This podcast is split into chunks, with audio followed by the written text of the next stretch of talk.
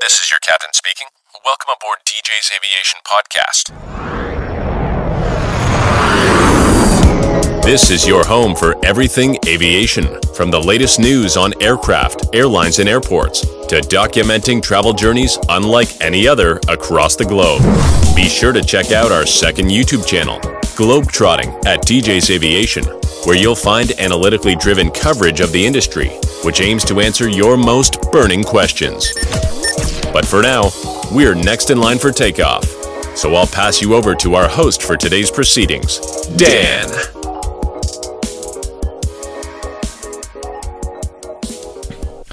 A very warm welcome back to the DJ's Aviation Podcast. The most recent episode took a look at what had been going on in my life and why there was a little bit of a hiatus from recording these episodes, but today I'm well and truly back with more of the stories that you've become accustomed to enjoying. And this one, well, as the title most likely is going to say, is my worst travel experience. Probably ever. A reminder that this podcast, you can listen to it on any streaming platform of your choosing, whether that be Google, Amazon, Spotify, Apple, and so much more. Currently, there are 99 five star reviews over on Spotify, so if you haven't already, head over to Spotify on any kind of mobile or tablet device, uh, search up the DJ's Aviation Podcast, and feel free to drop it a five star review so we can get over that 100 mark. Now, grab some popcorn and let's get underway. The premise of this trip was heading from the eastern part of Quebec to Seattle. The goal was to reach the Boeing factory to celebrate the final 747 delivery to Atlas Air. I had been invited by the aircraft manufacturer, so for me, not only was this incredible to be invited by a manufacturer of such status, but also to have the opportunity to witness aviation history. For those that don't know, the Boeing 747 is a fundamental part of why I'm sat here today recording this podcast and why the publication even exists. If it wasn't for the 747 alongside my parents, I don't really think that you would I would be here today doing this. So, with that being said, let's take a look at the initial routing. I was beginning in eastern Quebec with a layover then in Montreal, was then headed onwards to Toronto before touching down in Seattle at 9 pm. The day would begin at around about 5 am, so it was quite a long travel journey to just be going from one side of North America to the other, but it's the things you have to do. Canada has definitely a airfare problem, and that's something that I hadn't experienced until arriving into the country last summer. I definitely knew it was present, but upon having a look at potential routes that one could fly, it became evident just how expensive it was, and how in some cases it's cheaper to fly on a nine hour international flight from a major Canadian city than trying to fly regionally. Because of the late notice with regards to dates and details from Boeing, it did make it hard initially to try and book something as naturally you didn't want to pick a date and then have the final date change. This was something that happened on multiple occasions, so naturally you're trying to hold off as much as possible until something firm is down. Unfortunately, in this case, it was only agreed a week prior what the date would officially be, meaning at that point airfares were already very, very high. But it's something you have to do if you really want to go and do this once in a lifetime opportunity, which, in my opinion, I still to this day believe it was. The airport and small town I was originating out of, which was a short drive from where I was staying, only had one flight per day to Montreal. So, as a result, if you miss that one flight with Air Canada, then you're not making it on any of your connecting journeys. Thankfully, though, they time this one flight per day out at 5 a.m., which means it's great for any connections in theory. But unfortunately, that one flight per day, you're very dependent on the inbound flight the night prior actually going ahead. Because if that inbound flight is cancelled in any way or delayed in any way, then your next morning flight back to Montreal simply won't go ahead. I was at a local hockey tournament, and at 6 pm the night before my flight, I received a text message from Air Canada that my flight flight had indeed been cancelled, and there were no rebooking details or nothing had really been done to the booking.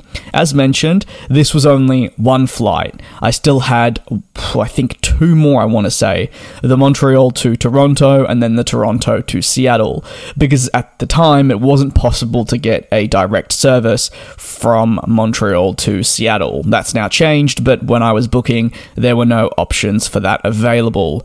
So, had to head back to where I was staying, call up Air Canada, and try and resolve the problem.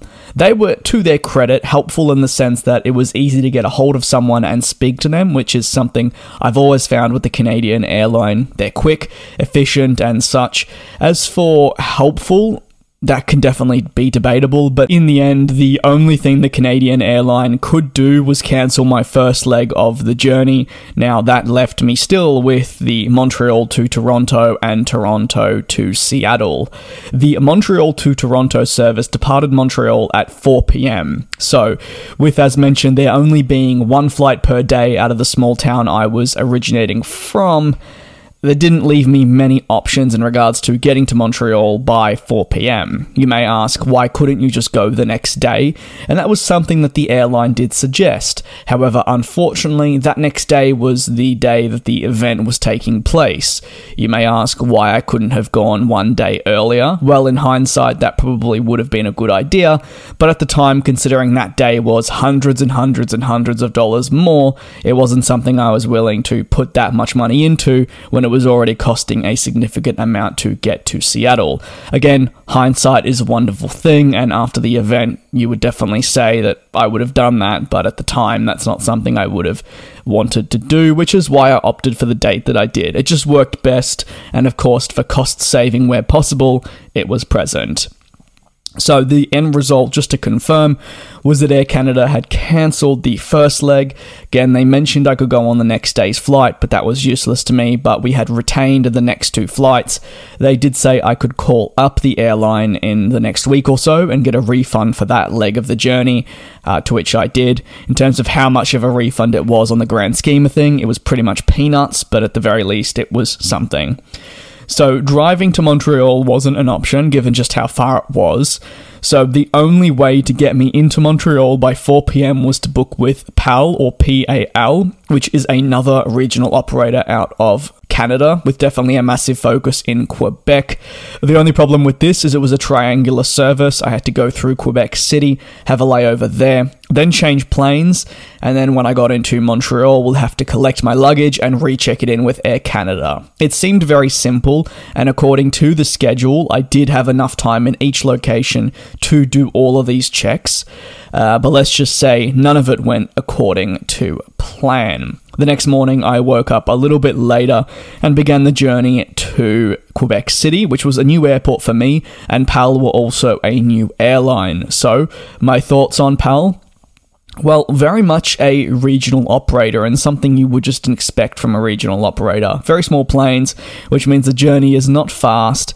It's a very personal experience with only one person acting as a cabin crew member, which for me, growing up in a city is certainly not something I'm used to, but over in a regional parts of Canada and also probably other regional parts of the globe, it's definitely something you can get accustomed to. They did serve a complimentary pretzel snack and drink, which for the price that they were charging, I would hope so, even though it was just short flight and you could have gone without. And it definitely doesn't make the end cost actually worth it. It was nice at the very least that they gave you a little something on board the aircraft. As mentioned, it was on a propeller plane, so very, very small and very slow in general and compared to, say, your 787s or A330s, so that was an experience. A beautiful day for flying, though, until we arrived into Quebec City. Most of Quebec had been hit by a bit of a snow and ice storm in, in recent days, so this definitely made conditions not great, and it was snowing upon arrival into Quebec City. Eventually, we deboarded the aircraft, and it was absolutely freezing. Uh, there was a short walk from the aircraft stairs to the doors, and that's one of those walks that you dread. I was not dressed for freezing temperatures. I was going to, uh, well, my end goal was Seattle, so I wasn't necessarily expecting. Uh, minus 25, which is what I had been facing in eastern Quebec for most of the winter. But oh well, made it into the airport, and I've got to say, the Quebec City airport is very, very, very nice. Uh, I'd never been there, and it's a very modern and sleek design. Obviously, Quebec City is not the busiest airport in the world, but I found that their facilities at least passed security, as I didn't see the check in area. I was only staying in the area of the gates. Very modern, very open. I love the tall ceilings, something I'm very envious of being based in Melbourne, and something a lot of people in Melbourne want, and there's not a whole lot of room for them to really raise the ceiling height, but one of the downsides I would say of, of Melbourne Airport on a whole is not just how it's organized, but how cramped it can feel, and there's not a lot of light. As I mentioned, these facilities have been in place for so long that there's not a whole lot you can do. I mean, you can make minor changes, and when I say minor, they will take a very long time to do, and they'll never truly be able to, say, replicate a brand new airport because it's just something different unless they're going to redo a whole terminal or they're going to say build a new terminal. They're, they're kind of limited in what they want to do but quebec city was very nice and i think i had about a 50 minute layover there before i then was boarding another flight through to montreal. That flight through to Montreal was delayed significantly due to the aircraft incurring a diversion earlier in the morning, which meant it was, a, it was pretty delayed on all of its services. So the 50 minute layover turned into a two hour one, and something that was very interesting to me and I was not expecting is I was first aboard the aircraft, and when actually I boarded the aircraft, there were people already on board, and there was someone in my seat. And um, I was a bit confused until I realized that the plane I was getting on was on a triangular service, so the passengers didn't actually get off the aircraft. They had started off somewhere else regionally in Quebec, headed down to Quebec City. The people that naturally were getting off the plane got off the plane, and everyone else stayed on the aircraft. So that was a new experience for me. I've never seen something like that, and to find someone in your seat, it kind of felt like maybe a bus journey or a train journey rather than boarding an aircraft um, one memorable thing from the journey, and that was as we were getting ready to go, I was wearing my uh, earphones and just listening to music. And the cabin crew uh, person actually told me off and said I wasn't allowed to wear earphones or play music or play anything during the taxi and takeoff, which I was a little bit confused about. I don't know if this is a rule. Um, maybe I'm just being a bit silly and had no idea, but on all my flights, I've never experienced that once. So that was certainly something that was interesting. Um, since then, I've not necessarily looked up if it is a rule or whatever, so maybe someone can inform me on that. But definitely on all my other flights, I've never had that happen before. So unless that's policy on PAL and not elsewhere, then that remains to be seen. In the end, we were delayed out of Quebec City quite significantly, but I was still going to be able to make my Montreal to Toronto flight, so everything was all okay at that point. We arrived into Montreal, and it definitely was going to be a bit of a tight connection, but in the end, I definitely should have been okay. While I was on board the PAL aircraft, I was getting text messages. Not that I was able to see them as I was on airplane mode, but once arriving into Montreal, I could see that I was getting uh, many, many text messages regarding my flight from Montreal to Toronto, which was being delayed quite consistently. This is because the weather in Montreal was absolutely atrocious. So, what went from being a, a terrible journey to then end up having probably a resolution very quickly deteriorated. Um, unfortunately, the way it was going with all the delays, I would have about 25 minutes in Toronto to make my connection, but I still believe that that would be possible. Uh, I've had tighter connections and made it, so I was quietly confident that I'd be able to make that connection in Toronto. So, upon arriving into Montreal, it was time for the deboarding process which actually resulted in us being stuck on the aircraft for 25 minutes. Now, you may think to yourself, uh, that must be related to not having crew to be able to get the stairs out because of labour shortages. Well, no. We were on the aircraft with the stairs pretty much there. Um, the only issue is that they wanted to bring the bags out for people that had bought a particular package with PAL that means they can collect their checked baggage at the door of the aircraft and take it. And they were not will- letting us off the aircraft until they had done that, even if we said we had no checked baggage to collect there. So that was interesting, um, quite frustrating. I mean, I get it, it's a way for them to make money, but it's pretty annoying if you're not someone that has done that and you're racing for a connection, and instead of you getting off the aircraft quickly, you're held there just because they want to have all the bags waiting for people that paid the extra money. Look, again, I get it from an airline standpoint but then that slows down all the process because instead of them taking off our bags, they're focusing on the ones that paid extra to then put them at the door, and then they haven't even started offloading our ones. Uh, and you're going to hear why it was an absolute nightmare as well, because once we got off the aircraft and made it to baggage claim, it was an hour and 20 minute wait before the first bag came through. So, in that hour and 20 minutes, there was a lot of panic on my end of, look, I'm not making this connection. Um, all the while, I kept getting messages about being delayed um, and delayed again from Montreal to Toronto. So, I was like quietly confident that I'll make the flight because it hadn't started boarding yet. It's just what would happen in Toronto. And I was like, it probably won't go great in Toronto, but I may be able to somehow find a way to get get somewhere to Seattle quickly via Toronto because there are better opportunities from Toronto than Montreal. Um, because as mentioned at this point and at this time, they couldn't get me on board any direct flight to Seattle. It was only always via another destination. And as mentioned, we're now at probably around 3:50 p.m. I want to say 4 p.m. Uh, and the event is the next morning at 10, 11 a.m. So there's not a whole lot of wiggle room. And at this point, I had been traveling, I want to say, nine hours or something, and I'd only made it in relative terms about a one hour flight away from my initial origin point. So it had definitely been quite a lengthy and hectic couple of hours, to say the least in the end, my bag finally arrived. Like I mentioned, it was a very, very lengthy wait. Um, there were other people that had connections, although they were lucky in the sense that um, their connections were later and they weren't relying on, say, a connection in Toronto as well. They just had a connection to one other destination. So it was stressful for them too, but on my end, it was more frustrating because I knew I had multiple connections to make. By the time I had my bag, I made my way upstairs because, again, to mention, uh, initially the flight was booked all with Air Canada, but because they cancelled the initial leg, as a result, that meant that I did need to recheck my bag in Montreal um, because the PAL flight was completely separate. So upon making it up there, I was pretty rushy, and of course, when you need things to work, they don't work. So none of the check-in machines were working for my passport, so I had to get someone to come over. I explained the situation to him, and he basically just said outright, "You're not going to make the flight." Now, at this point, it hadn't started boarding yet. Um, scheduled departure time was still in 40 minutes.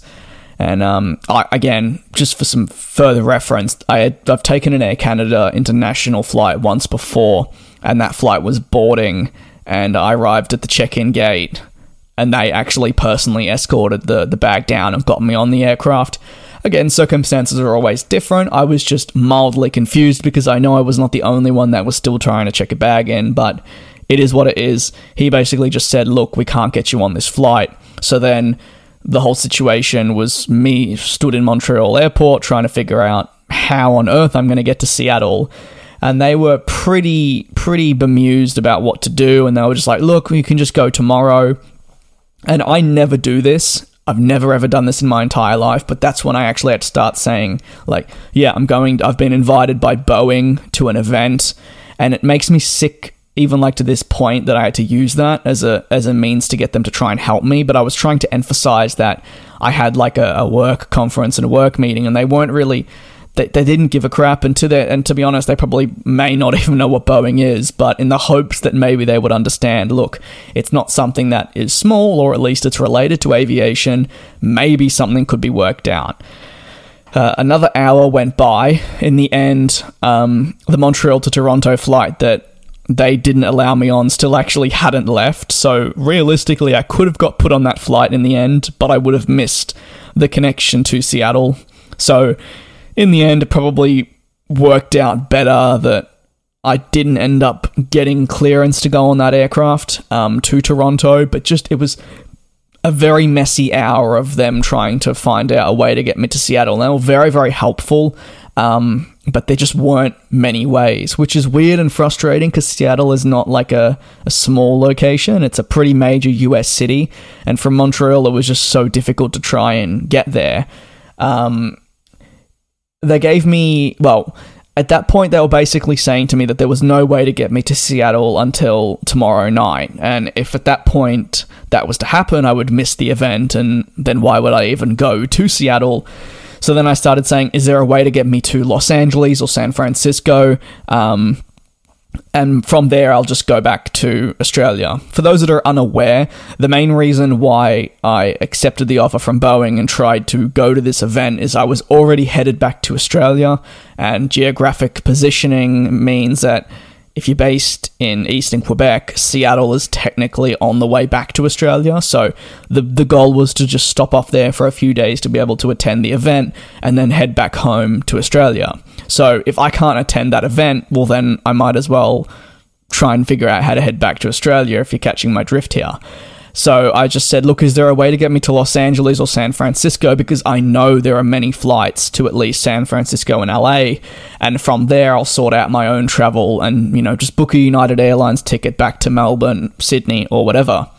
And they said that, look, there's no way we can change your ticket. You're going to have to go to Seattle one way or another. Again, this is something I just found really odd, and this won't be the first instance where I was a little bit confused based on previous experiences. Like, I don't know if the rules are different in some provinces with some airlines when an airline is in one country. Um, but they said to me that, look, we have to get you to Seattle because that's where you're ticketed to.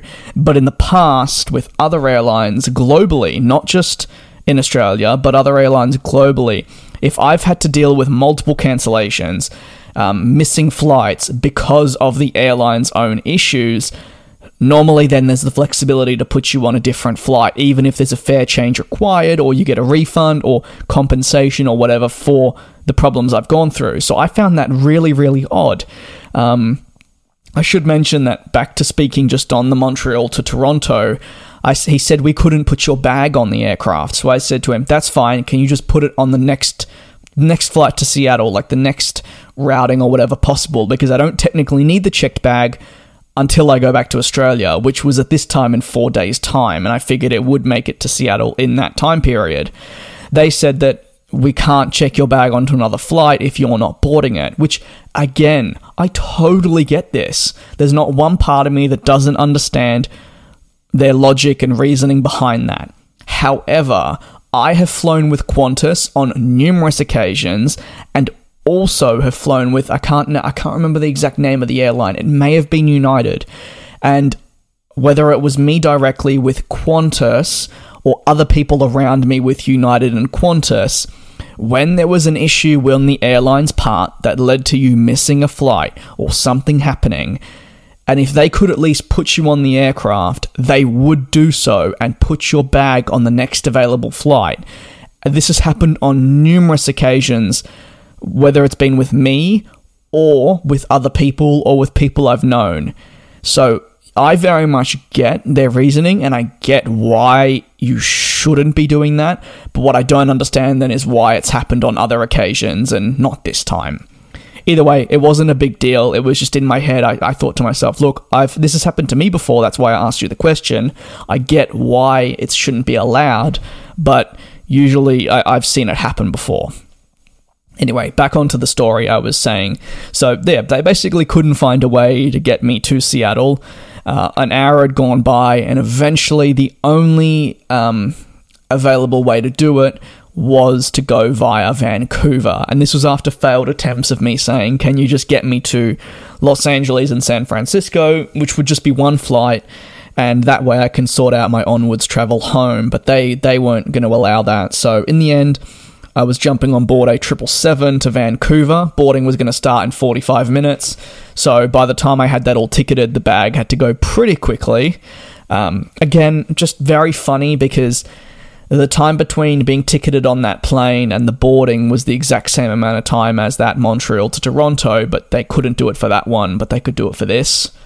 Uh, it was a very like confusing experience at that airport. So definitely had to rush then through security, rush to the gate. Um, eventually boarded the aircraft, and the weather again in Montreal was so so bad. Um, yeah, I was going to have to have an overnight layover in Vancouver. I should clarify, which would mean I need a hotel because it wasn't like a two-hour layover. I think it was going to be close to, I want to say, fifteen hours. Um, so I could have roughed it in the airport, but at that point I was pretty shattered. I'm not going to lie.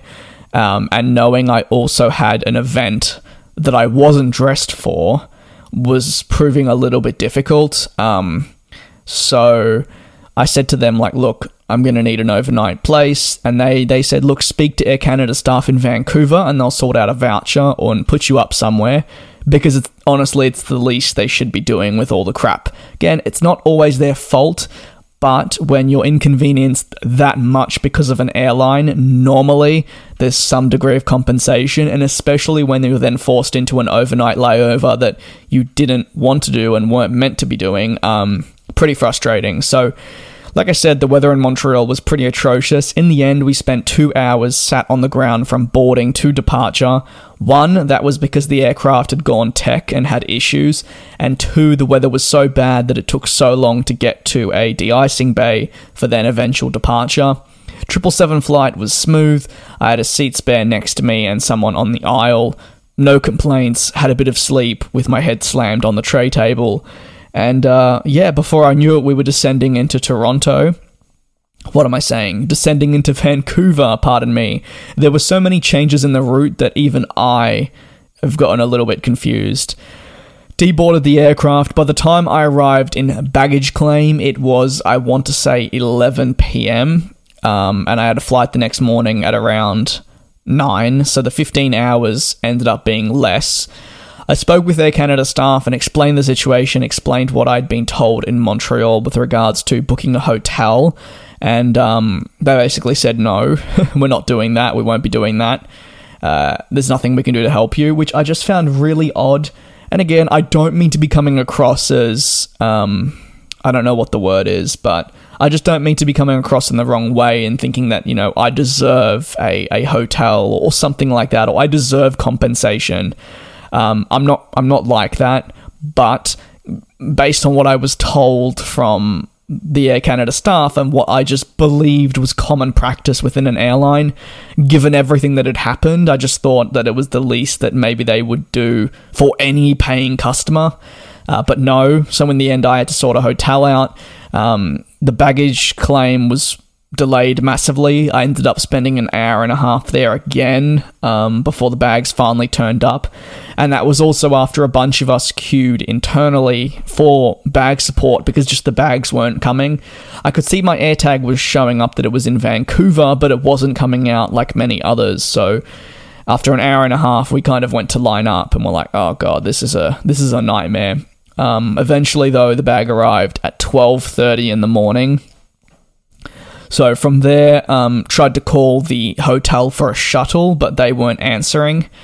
Very frustrating. Um, so eventually had to get an Uber, but because it was twelve thirty on what I believe, I've got to try and remember the day. If you can give me two seconds, I'm going to open up the calendar because I don't remember what day it was. I remember the date, but I don't remember the day. Ah, okay. It was um, Mm, I want to say 12:30 in the morning on a Monday. So there were not really any Ubers around. There were no flights coming in generally, and therefore there were no Ubers around. Um, nor were there any taxis. Uh, I'm not the biggest fan of taxis. Normally, I take Ubers. Um, but yeah, there was nothing around. I kept trying to request an Uber, couldn't get in contact with the hotel. Uh, so that was another, I want to say, 30 minutes before I finally had a ride accepted on Uber to then get me to the hotel. Got into the room at like 1, 2 a.m. Uh, and had about a three and a half hour, four hour sleep before I was up, showering, getting changed into my business attire for the event.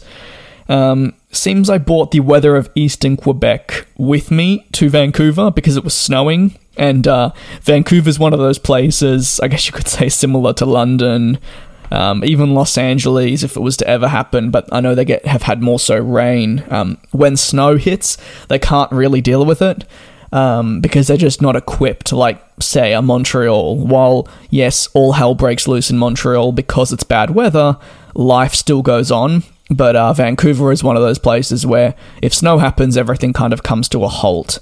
And that's not anything against Vancouver. I mean, I've lived in London and when it snowed, everything stopped. Or I'm from Melbourne and while we get four seasons in one day, if we get something torrential, then everything just kind of collapses because some locations are more accustomed or more prepared for a certain climate. And then if something out of the ordinary happens, well, then that's your end result. So, with that being said, I made it to the airport. Check in and security, very, very smooth. I really like Vancouver Airport. I'm going to go on and just say it's probably one of my favorite airports in the world. Um, there's just something about it. It's really homely, it's very comforting. I've always had, well, bar what happened before and bar what you're about to hear, I've always had really nice experiences. And even though there's been some hiccups, um, for the most part, I've really, really enjoyed being there and the vibe it has. Um, they've got model aircraft. I love the art. I love the carpet. It's just, it's really, really nice. So I was excited to be back there and excited to, for the journey to be continuing on. I had an 8:30 Air Canada Express um, propeller plane uh, flight from Seattle. Oh my god, from Vancouver to Seattle. Pardon me getting me into Seattle at 9:40 in the morning. The event started at 11 a.m., so I was just going to get an Uber uh, directly from the airport to uh, Paine Field. Now, to their credit, the team at Boeing have, or even to this day, have been absolutely incredible. They were on hand throughout all my cancellations to be as helpful as possible to try and make sure I got there. Um, they were very, very supportive. They were saying, We'll let you in at this time. No worries, come at this time. We'll figure it out. Don't worry. Thank you for the update. We hope you said they were really, really, really genuinely nice and very, very good people. Um, and I can't thank them enough, not just for the invite, but for also being so helpful with everything that had been going on in my attempts to get over there. Um, because I think in the way these events work, it's like they'll invite you and what I mean, not that I'm an expert when it comes to events. I've not really attended that many, but normally what happens is, is while they'll invite you, you make that effort to come across and support what they're doing. So they really appreciate you going to that effort and no doubt spending that money to come and be in attendance and support what it was. And for this, it was the final 747. Um, sat at the gate, and then unfortunately, the string of bad events continued. Uh, the flight was delayed by half an hour, then delayed another half an hour, then delayed another half an hour, then delayed another half an hour, then delayed an hour. And before I knew it, uh, the flight was reading 12:30 p.m., not 8:30. It then also moved to 1:30 p.m. So for an event that was starting at 11 a.m., a 12:30 departure wasn't really gonna gonna work. I tried contacting Boeing for a last ditch attempt and kind of said, I'm going to be in quite late. Is there anyone going to be around in the afternoon where I could at least see the aircraft and maybe take some photos? Unfortunately, no, and I got that, but it was worth a shot. So after seeing a five hour delay, um, in my head, it was I was I was pretty dejected after that that travel journey. That again, if we're talking back to the beginning of the story, when I was just watching a little hockey tournament in a small town, um, to then get that text message and try and find ways in every way possible to make it happen. Um, I was also pretty pretty down as I just left my partner, who I'd been with for a couple of months, visiting. Not left as in breaking up, left in the sense of I was coming back to Australia, and the only reason I had actually left early was to attend this Boeing event. I would have stayed a couple more weeks. There was no need for me to come back as early as I did. Um, so it was pretty dejecting sitting in Vancouver knowing, you know, you had left early, you were dealing with those emotions as a human being, um, and then at the same time having all these incidents with regards to delays and just the world trying to find any way to not make you go to this 747 event. Um, and I'm not going to lie, I'm not someone that is like superstitious or believes in conspiracies and all of this, but for a solid like 35 seconds, I kind of thought to myself, is this the way of the world trying to tell me not to go to the 747 event? Like, is something going to happen to me if I go there? And I guess we'll never know. And I'm not saying normally I believe in those things, but when you have like 20 instances that come up in such rapid succession that stop you from doing something you want to do, your mind is just going back and forth and and as a result I was just thinking to myself mm, maybe the world doesn't want me to go and see this last 747 and again we'll never know but that's where your mind goes after so many of these instances happening over and over again. So after a 5 hour delay I kind of sat there and thought to myself well I'm not making this 747 event, which was the whole reason I went there. I didn't go for the flyaway event, which was the day after. I was going for the event where I'd actually be underneath the 747 at the Boeing factory, meeting everyone. The flyaway event meant I would just be in a spotting location, and while I would have loved to have seen the 747 leave without trying to be rude or anything, it's not as if you would be positioned anywhere different to if I lived in Seattle and was driving to the airport. So it just can't, and then I would have to also rely on getting a viewing point because in the end, something I worked out is it was a lot harder to even see the aircraft than maybe first imagined, and there were people that couldn't get good pictures or videos because my TV media had already set themselves up. So, um, I kind of had a solid 30 minutes of contemplating and came to the decision that, look, I should just offload myself from this flight if if it's possible, because there was no point in me wasting so much money in Seattle. I would just go home. Um, and maybe this time, because I had technically had a delay and so forth, I could make my way back to Melbourne and not have to end up into Seattle. Uh, there are a lot of people probably also doing the same thing, so it took quite a while to uh, speak to someone at the counter because because of labor shortages, there's only one person handling a flight, and when everyone's trying to get offloaded or have their travel arrangements moved, and there's only one person there, that's a lot on their shoulders and does mean you're waiting quite a while. In the end, the offloading process took about 30 seconds, and I was on my way through customs, which was very funny. I basically had to fill in an arrival card despite having not left anywhere, um, and they were a bit confused and a bit like, What are you doing?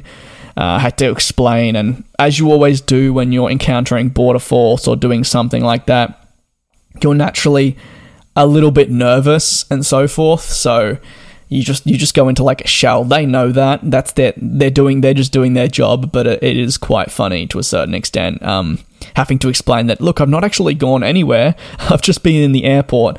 I felt like Tom Hanks out of that movie, uh, The Terminal. If you've seen it, he lived in the airport. Um, while I didn't live in the airport, it was that principle of going in but not actually going anywhere.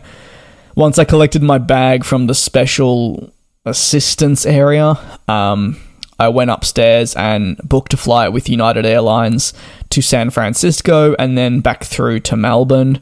Um, and that was leaving at 3 p.m. from Vancouver. Oh, what am again? I've said it again. I didn't even realize until now. My apologies, everyone. Uh, I booked a flight from Vancouver to San Francisco and then to Melbourne. I think I said Seattle. That's not what I meant.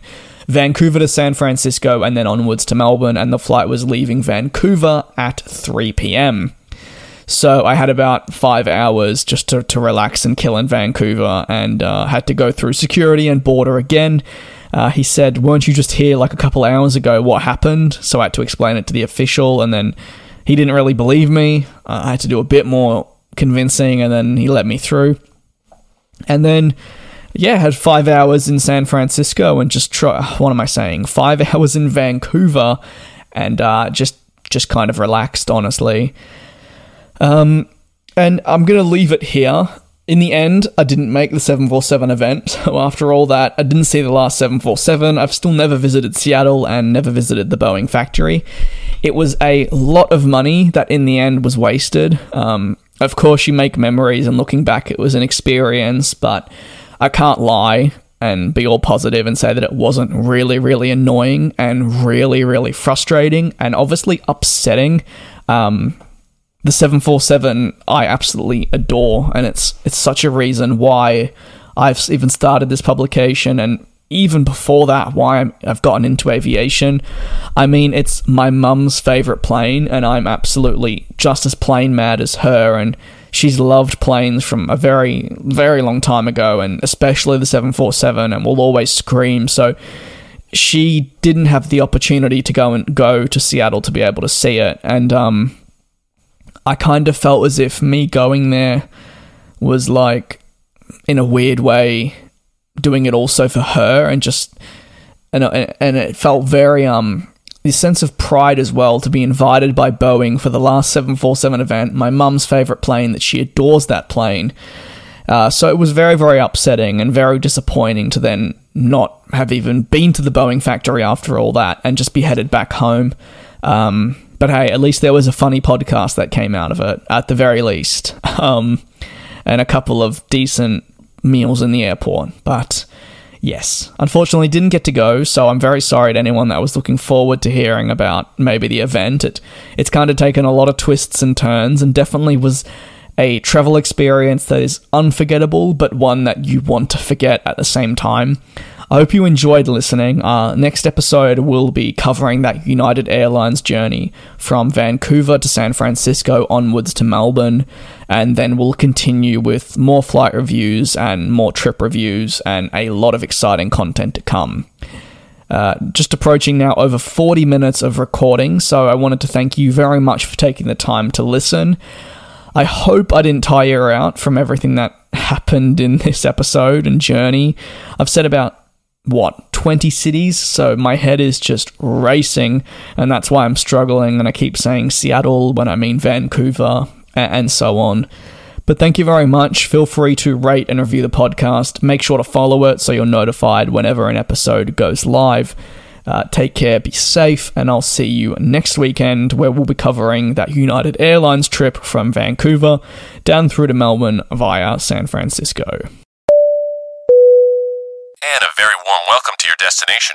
Please keep your seatbelt fastened for the following. This has been the DJ's Aviation Podcast, one of the most unique podcasts on the internet, offering up your one stop shop for all things aviation, from news to incredible stories detailing trips worldwide. Leave a review and follow the podcast on your preferred streaming platform. For onward connections, check us out on Twitter at DJ's Aviation or the show notes to join our partner Discord server, see the website, and more. And we'd like to thank you sincerely for listening, and we look forward to seeing you back on board shortly for another episode of the DJ's Aviation Podcast.